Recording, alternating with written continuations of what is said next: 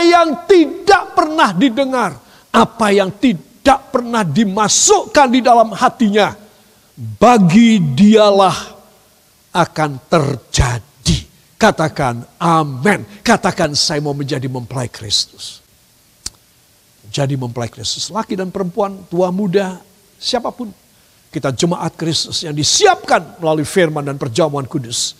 Kita akan masuk menjadi mempelai Kristus. Katakan amin. Itu sebab para kekasih saya memberikan notasi di bawah. Kata tidak pernah. Tidak pernah. Ya saudara. Has not atau have not. Tidak.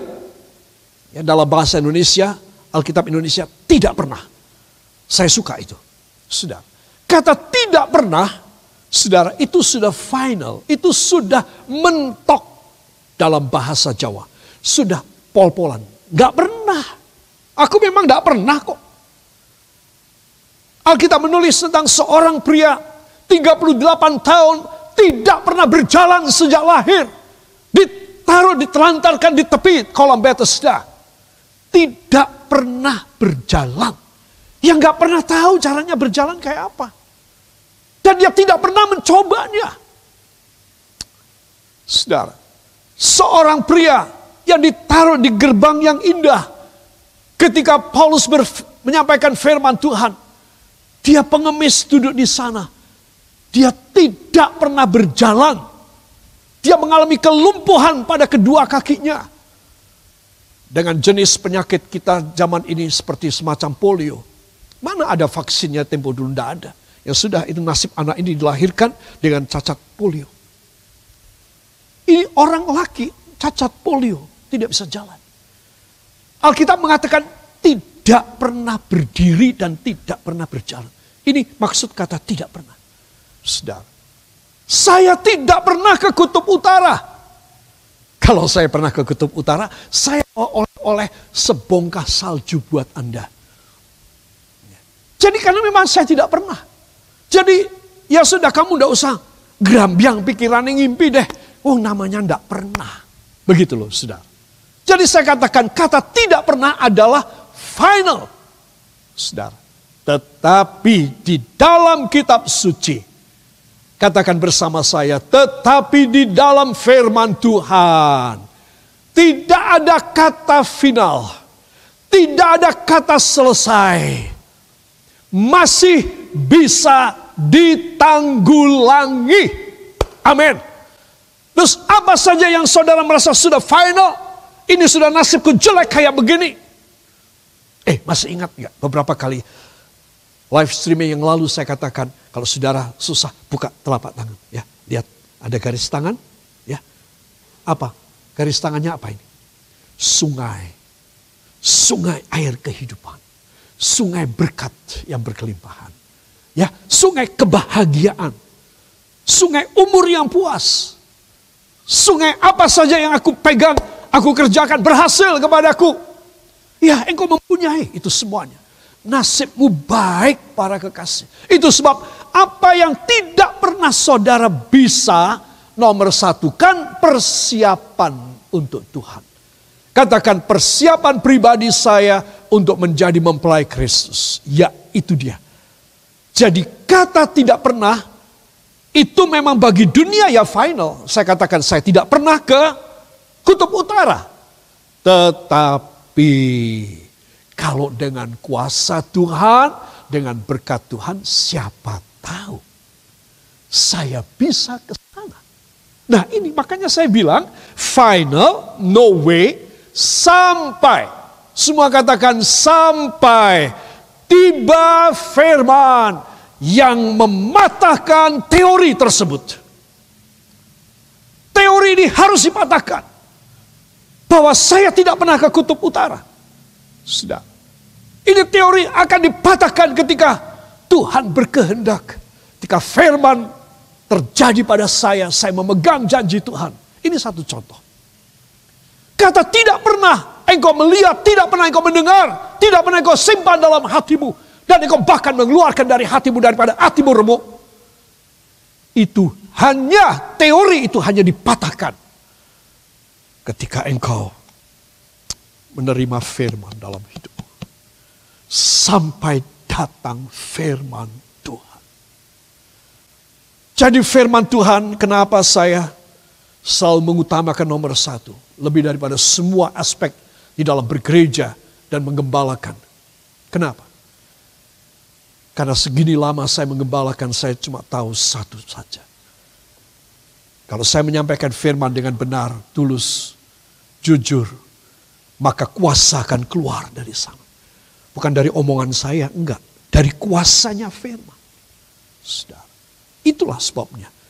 Kenapa Tuhan menyuruh hamba-hambanya menyampaikan firman secara betul. Supaya apa? Supaya domba-domba umat Tuhan dipersiapkan untuk ke sana. Saudara. Nah, dan untuk itu apa yang tidak pernah akan dipatahkan oleh Tuhan. Lantas dikasih kepada saudara. Dikasih kepada saya. Ya, itu sebab para kekasih, saya ulangi footnote saya, catatan kaki ini. Tidak pernah itu adalah final, no way. Sampai tiba firman yang mematahkan your impossibilities in every aspect of your life from every problem and the things and occasion that is bad in your life sampai dipatahkan itu semuanya muncul kebenaran dan kuasa firman dalam hidup saudara. Jadi katakan bersama saya, mulai saat ini saya harus mematahkan teori yang mengatakan tidak pernah. Karena saya menyiapkan diri saya menjadi mempelai Kristus. Karena Tuhan melengkapi saya untuk menjadi mempelainya dalam nama Yesus. Dan kita yang percaya mengaminkan. Amin. Ya. Jadi saudara mesti tahu. Semua tidak lepas dari rencana sempurna Tuhan. Anakku, kalau aku memberi sesuatu kepada kamu, ingat ya. Aku ingin kamu siap Aku ingin kamu siap. Adakah seorang tentara tidak dipersiapkan oleh panglimanya, oleh komandannya? Begitu aja pakai baju hijau, pakai baju loreng, suruh maju perang? Gak ada. Cuma bawa pisau, komando, tidak ada. Diperlengkapilah semuanya. Ya, dengan senapan mesin, dengan granat, dengan handy toki khusus, dengan kode sandi rahasia, untuk berhubungan satu dengan yang lain. Peleton satu dengan peleton yang lain. Kompi satu dengan kompi yang lain. Diperlengkapi. Sekarang bahkan karena ada kemungkinan perang kimia diperlengkapi dengan masker yang khusus. Helm yang khusus untuk anti senjata kimia. Coba. Malam diperlengkapi dengan teleskop infrared yang bisa melihat dan menembus kegelapan. Bisa tahu ada orang atau binatang bisa dibedakan. Berapa jaraknya langsung keluar pada meterannya di senapannya. Diperlengkapi dong. Tidak mungkin tidak diperlengkapi. Semua katakan apalagi. Bila saya dipersiapkan menjadi mempelai Kristus, maka saya akan dipenuhi dengan segala perlengkapan ilahi dan jasmani. Beri kemuliaan bagi dia. Haleluya. Sebab ini penting sekali. Coba. Mungkin kalau tidak ada COVID saya tidak dapat firman ini loh saudara. Ya benar. Tapi karena ada COVID banyak hal rahasia diungkapkan. Jadi ini masa di mana kita harus yakin. Ini persiapan buat aku supaya aku tidak mengalami bencana yang ditimbulkan karena nafiri tujuh sangka kalah. Karena tujuh meterai dibuka dalam kitab Wahyu. Karena tujuh bokor cawan dituangkan isinya. Wah itu tiga macam cilaka dahsyat entek-entekan bagi dunia. Supaya aku dipersiapkan gak sampai mengalaminya. Itu sebab COVID-19 bagus untuk kita. Jadi kalau saudara tidak mau dipersiapkan, maka ini repot sekali. Maka kata tidak pernah ya tetap tidak pernah engkau tidak pernah mematahkan teori ini dalam hidupmu sampai engkau mati. Engkau harus patahkan ini teori. Tidak. Walaupun ini secara duniawi, secara kosakata, secara etimologi, secara psikologi, secara fisiologi, ini sudah sudah final. No way. Aku masih punya sambungannya. Katakan saya masih punya sambungannya. Bilang to be continued.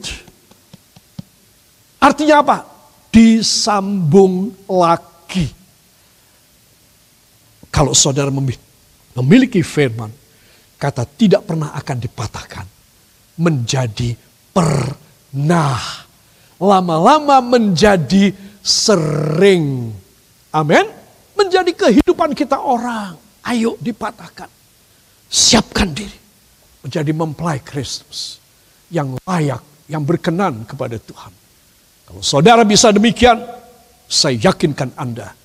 Satu, tugas saya purna. Saya plong sudah menyampaikan. Dua, Anda menerima anugerah seperti yang dijanjikan. Saya yang menyampaikan firman dengan benar, menerima pahala luar biasa. Itu sebab Anda dan saya harus tahu, ini rahasianya. Sekarang saya tutup. Banyak orang bertanya, kenapa ya pastor, kenapa ya Om Roy, kenapa ya Pak Pendeta, kenapa ya Papa, kenapa saya tidak bisa mengalami menerima jawaban doa Yabes. Saudara doa ini istimewa sekali. Doa ini indah sekali. Mau nyanyi? Ayo nyanyikan lagu ini yuk. Saya minta saudara di rumah berdiri bersama-sama dan menyanyikan lagu ini. Angkat tangan saudara.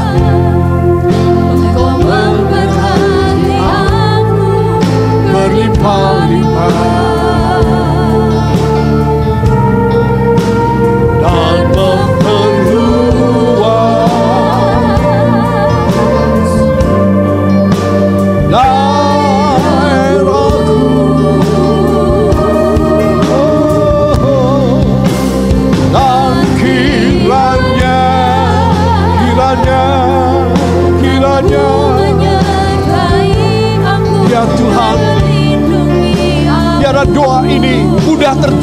Kepada kami.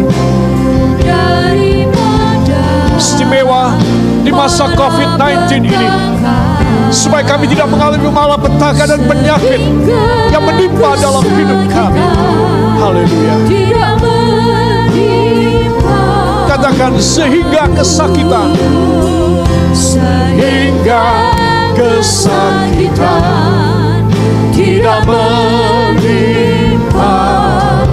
Sekali lagi katakan Sehingga kesakitan Tidak menimpa aku. Beri kemuliaan yang baik bagi dia. Silahkan duduk kembali. Haleluya. Bisakah aku dapat Seperti doa Yabes? Sudah. Satu Tawari 4 ayat yang ke-9 ini adalah ayat yang kita barusan nyanyikan. Saya perlu meningkap sedikit rahasianya. Satu tawar fase 4 ayat 9 ada dalam perjanjian lama. Perjanjian lama. Sedang. Perjanjian lama aja. Kok gampang ya? Aku hidup katanya di perjanjian baru di mana Kristus sudah datang, disalibkan, bangkit, dan menjadi mujizat. Membawa aku masuk dalam kerajaannya nanti. Kenapa aku nggak dapat? Nah, itu kembali kepada rahasia 1 Korintus 2 ayat 9 tadi, oke? Okay? Tetapi kesimpulannya perjanjian lama saja, perjanjian lama saja. Perjanjian baru adalah lama plus baru. Bukan sudah dibaru, lama dibuang. Salah. Engkau menolak Allah. Perjanjian baru berarti lama diterima, untuk selama-lamanya. Sehingga menjadi baru sebaru-barunya. buat kita. Jadi ini saudara, perjanjian lama saja apa yang kau minta diberi. Ya bes, buktinya. Ya, apalagi perjanjian baru. Perjanjian baru bahkan 1 Korintus 2 ayat 9. Bahkan yang tak kau minta sudah di prepared. Sudah disediakan, disiapkan. Ya, hitoi matso. Sudah dipersiapkan. Untuk apa? Untuk engkau ketemu Mesias. Mempelai Kristus. Ya, jadi kita harus punya pedoman dulu. Jangan tinggalkan perjanjian lama, tapi tetap karena kita karena perjanjian itu selama-lamanya, perjanjian lama itu untuk selama-lamanya. Dan kita masuk perjanjian baru supaya kita menjadi sebaru-barunya. Sehingga dengan demikian segala perkara yang lama menjadi baru untuk selama-lamanya. Katakan luar biasa. Katakan saya aminkan mudah menerima. Amin. Nah, asalkan. Kenapa? Memang tidak ada space yang lain. Saya taruh itu di muka orang ini. Saya punya maksud. Bukan siapa orang ini. Pendetakah, orang terkenalkah, orang kayakah, orang miskin yang sekeng, yang sangat menjatuhkan hati kita. Enggak. Enggak lihat orang. Tuhan melihat hati kita. Katakan Tuhan melihat hati saya. Bagus, memang dia cuma melihat hati saya.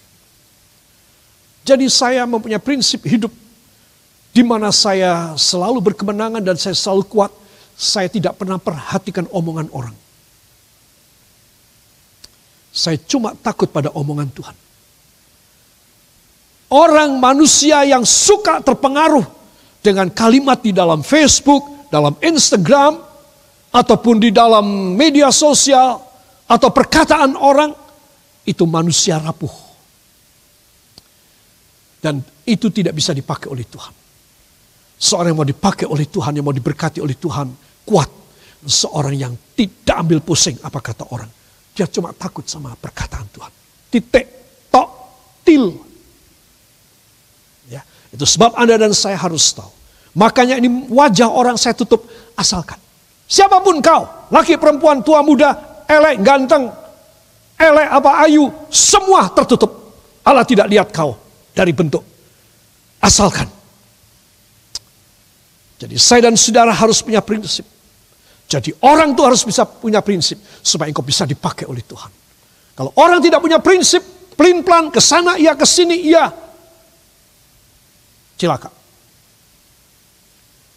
Kalau satu orang pemimpin macam begitu, maka yang dipimpin ancur lebur. Para orang tua harus tahu. Setiap kali dengan masa COVID ini saya berbicara lebih banyak soal rumah tangga, soal keluarga. Dan ini penting sekali. Asalkan, asalkan apa? Saudara, asalkan saya dan Anda sesuai dengan Yohanes 6 ayat 67 saya ingin supaya ayat ini betul-betul meresap dalam hidup kita. Ya. Yohanes 6 ayat 67. Saudara. Baiklah kita akan membuka dan membacanya. Asalkan ini. Oke.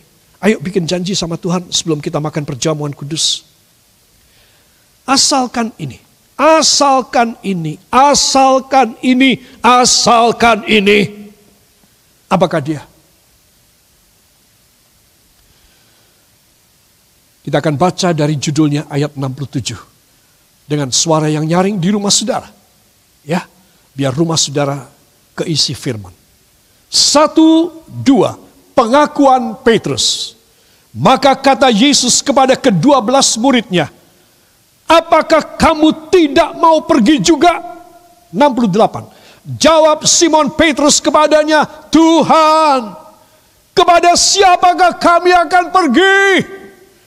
Perkataanmu adalah perkataan hidup yang kekal. Amin. Katakan amin. Katakan saya tidak mau pergi dari engkau Tuhan. Ya. Ayat ini sangat dramatis. Ayat ini sangat dramatis. Di dalam Alkitab terjemahan Indonesia dikatakan, maka kata Yesus kepada kedua belas muridnya, saya mau cerita sedikit background, setting, position, dan condition pada waktu itu adalah murid-murid mulai bisa bisik, tahu bisa bisik apa tidak? Ya, mulai di belakang Tuhan, guru kita khotbahnya keras banget. Lihat sekarang, semua pada mundur kalau diadakan di woro-woro kebaktian-kebaktian, Tuhan akan berfirman. Yesus akan berfirman. Gak ada yang mau datang. Yudas Iskariot berkata, yo, payah awak dewi. Yang kebaktian tidak ada yang datang. Cuma kita berdua belas. Padahal kita dua belas orang tidak ngasih kolektor. Wah banyak hamba Tuhan tidak ngasih kolektor loh saudara. Kita 12 tidak ngasih kolektor. Jemaat yang ngasih kolektor, orang no sing teko piye? Awak dhewe mangan opo? Kok koyo masa COVID-19 wae? Para kekasih. Jadi saudara tahu bahwa murid-murid itu pada pada pada mengeluarkan perkataan-perkataan yang tidak enak. Apa sebab? Karena satu, perkataan firman terlalu keras. Sehingga domba-domba ini umat jemaatnya Tuhan tuh pada mereteli. Tinggal 12 orang. 12 orang. 13 sama Tuhan Yesus. Memangnya 13 tidak bisa khotbah? Bisa, saya berkhotbah 2-3 orang, bisa. Yesus juga bisa berkhotbah. Tetapi murid-murid merasa keroncongan perutnya. Bok ini Petrus kamu yang paling tua ya. Bok kamu deh yang bilang sama guru kita. Supaya khotbahnya dialusin sedikit. Khotbahnya dilembutin sedikit. Jangan keras-keras. Aduh repot sekali kita orang. Sudah bisa baca ayat di atasnya. Sekarang tidak ada yang kasih kolektor bagaimana? Repot kita. Suruh rubah caranya khotbah itu. Dan jangan dowo-dowo sampai sak jam.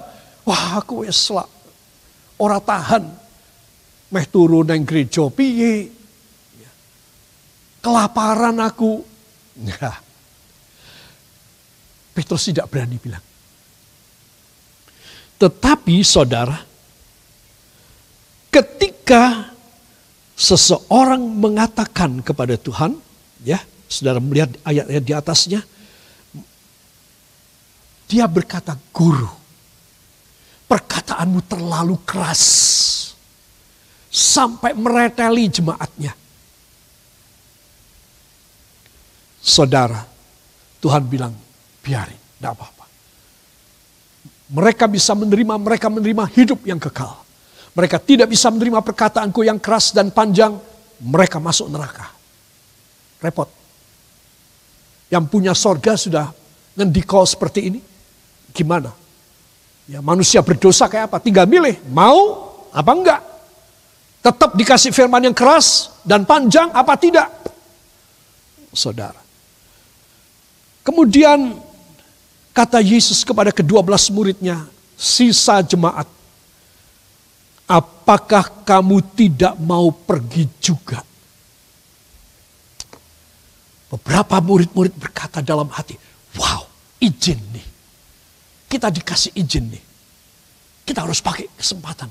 Mumpung dikasih izin, mau pergi enggak? saudara.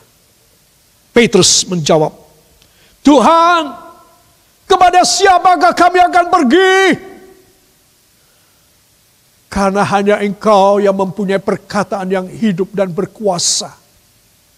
Saya yakin Simon Petrus mengatakan ini. Dengan setengah menangis. Dia ya sedih melihat jemaatnya mereteli. Tapi dia juga ditantang begini. Dia satu-satunya berani mengatakan komitmennya sampai mati kepada Tuhan. Dia berkata kepada siapa kami akan pergi. Hanya engkau mempunyai perkataan yang hidup dan kekal selamanya Tuhan. Kalau kami pergi kepada yang lain kami tidak bisa hidup dan kami akan tidak kekal masuk neraka. Menarik sekali. Di dalam New International Version dari Alkitab bahasa Inggris katakan, you do not want to live to, do you? Ini pertanyaan Yesus. Sekaligus pertanyaan, sekaligus pernyataan. You do not want to live to, do you? Sedikit mengimbau, sedikit memelas. Do you? Kamu tidak akan pergi kan? Kamu akan pergi juga kan? Iya kan? Apakah Tuhan takut ditinggal? Enggak. Mana Tuhan takut? Enak aja lu. Tuhan tidak pernah takut. Cuma masalahnya sekarang adalah sisa 12 orang ini yang mau cilaka semua apa enggak? Jangan sampai mereka celaka juga. Itu sebab dia berkata, You do not want to live too, do you? Setengah memohon. Itu sebab Simon Petrus menjawab dengan penuh terharu. Tuhan ke mana kami akan pergi? Hanya engkau yang mempunyai perkataan yang hidup dan kekal. Saudara. Tuhan bukan takut ditinggal.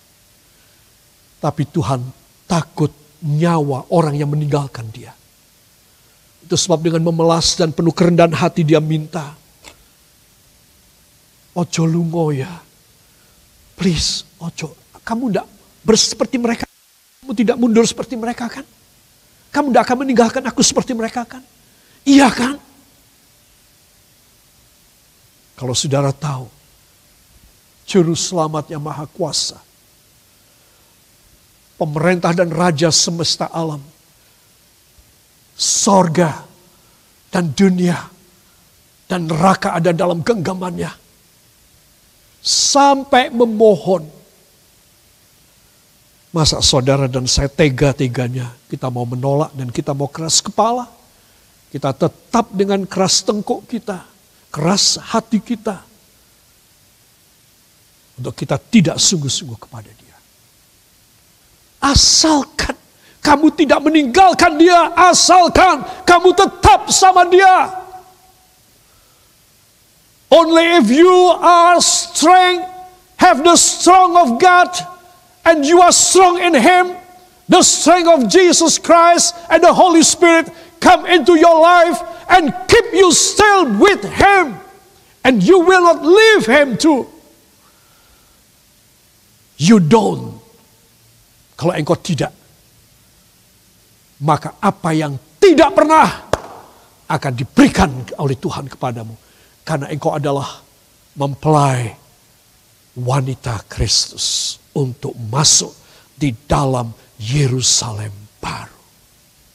Semua mata dipejamkan, kepala tundukkan, datang kepada Tuhan Yesus.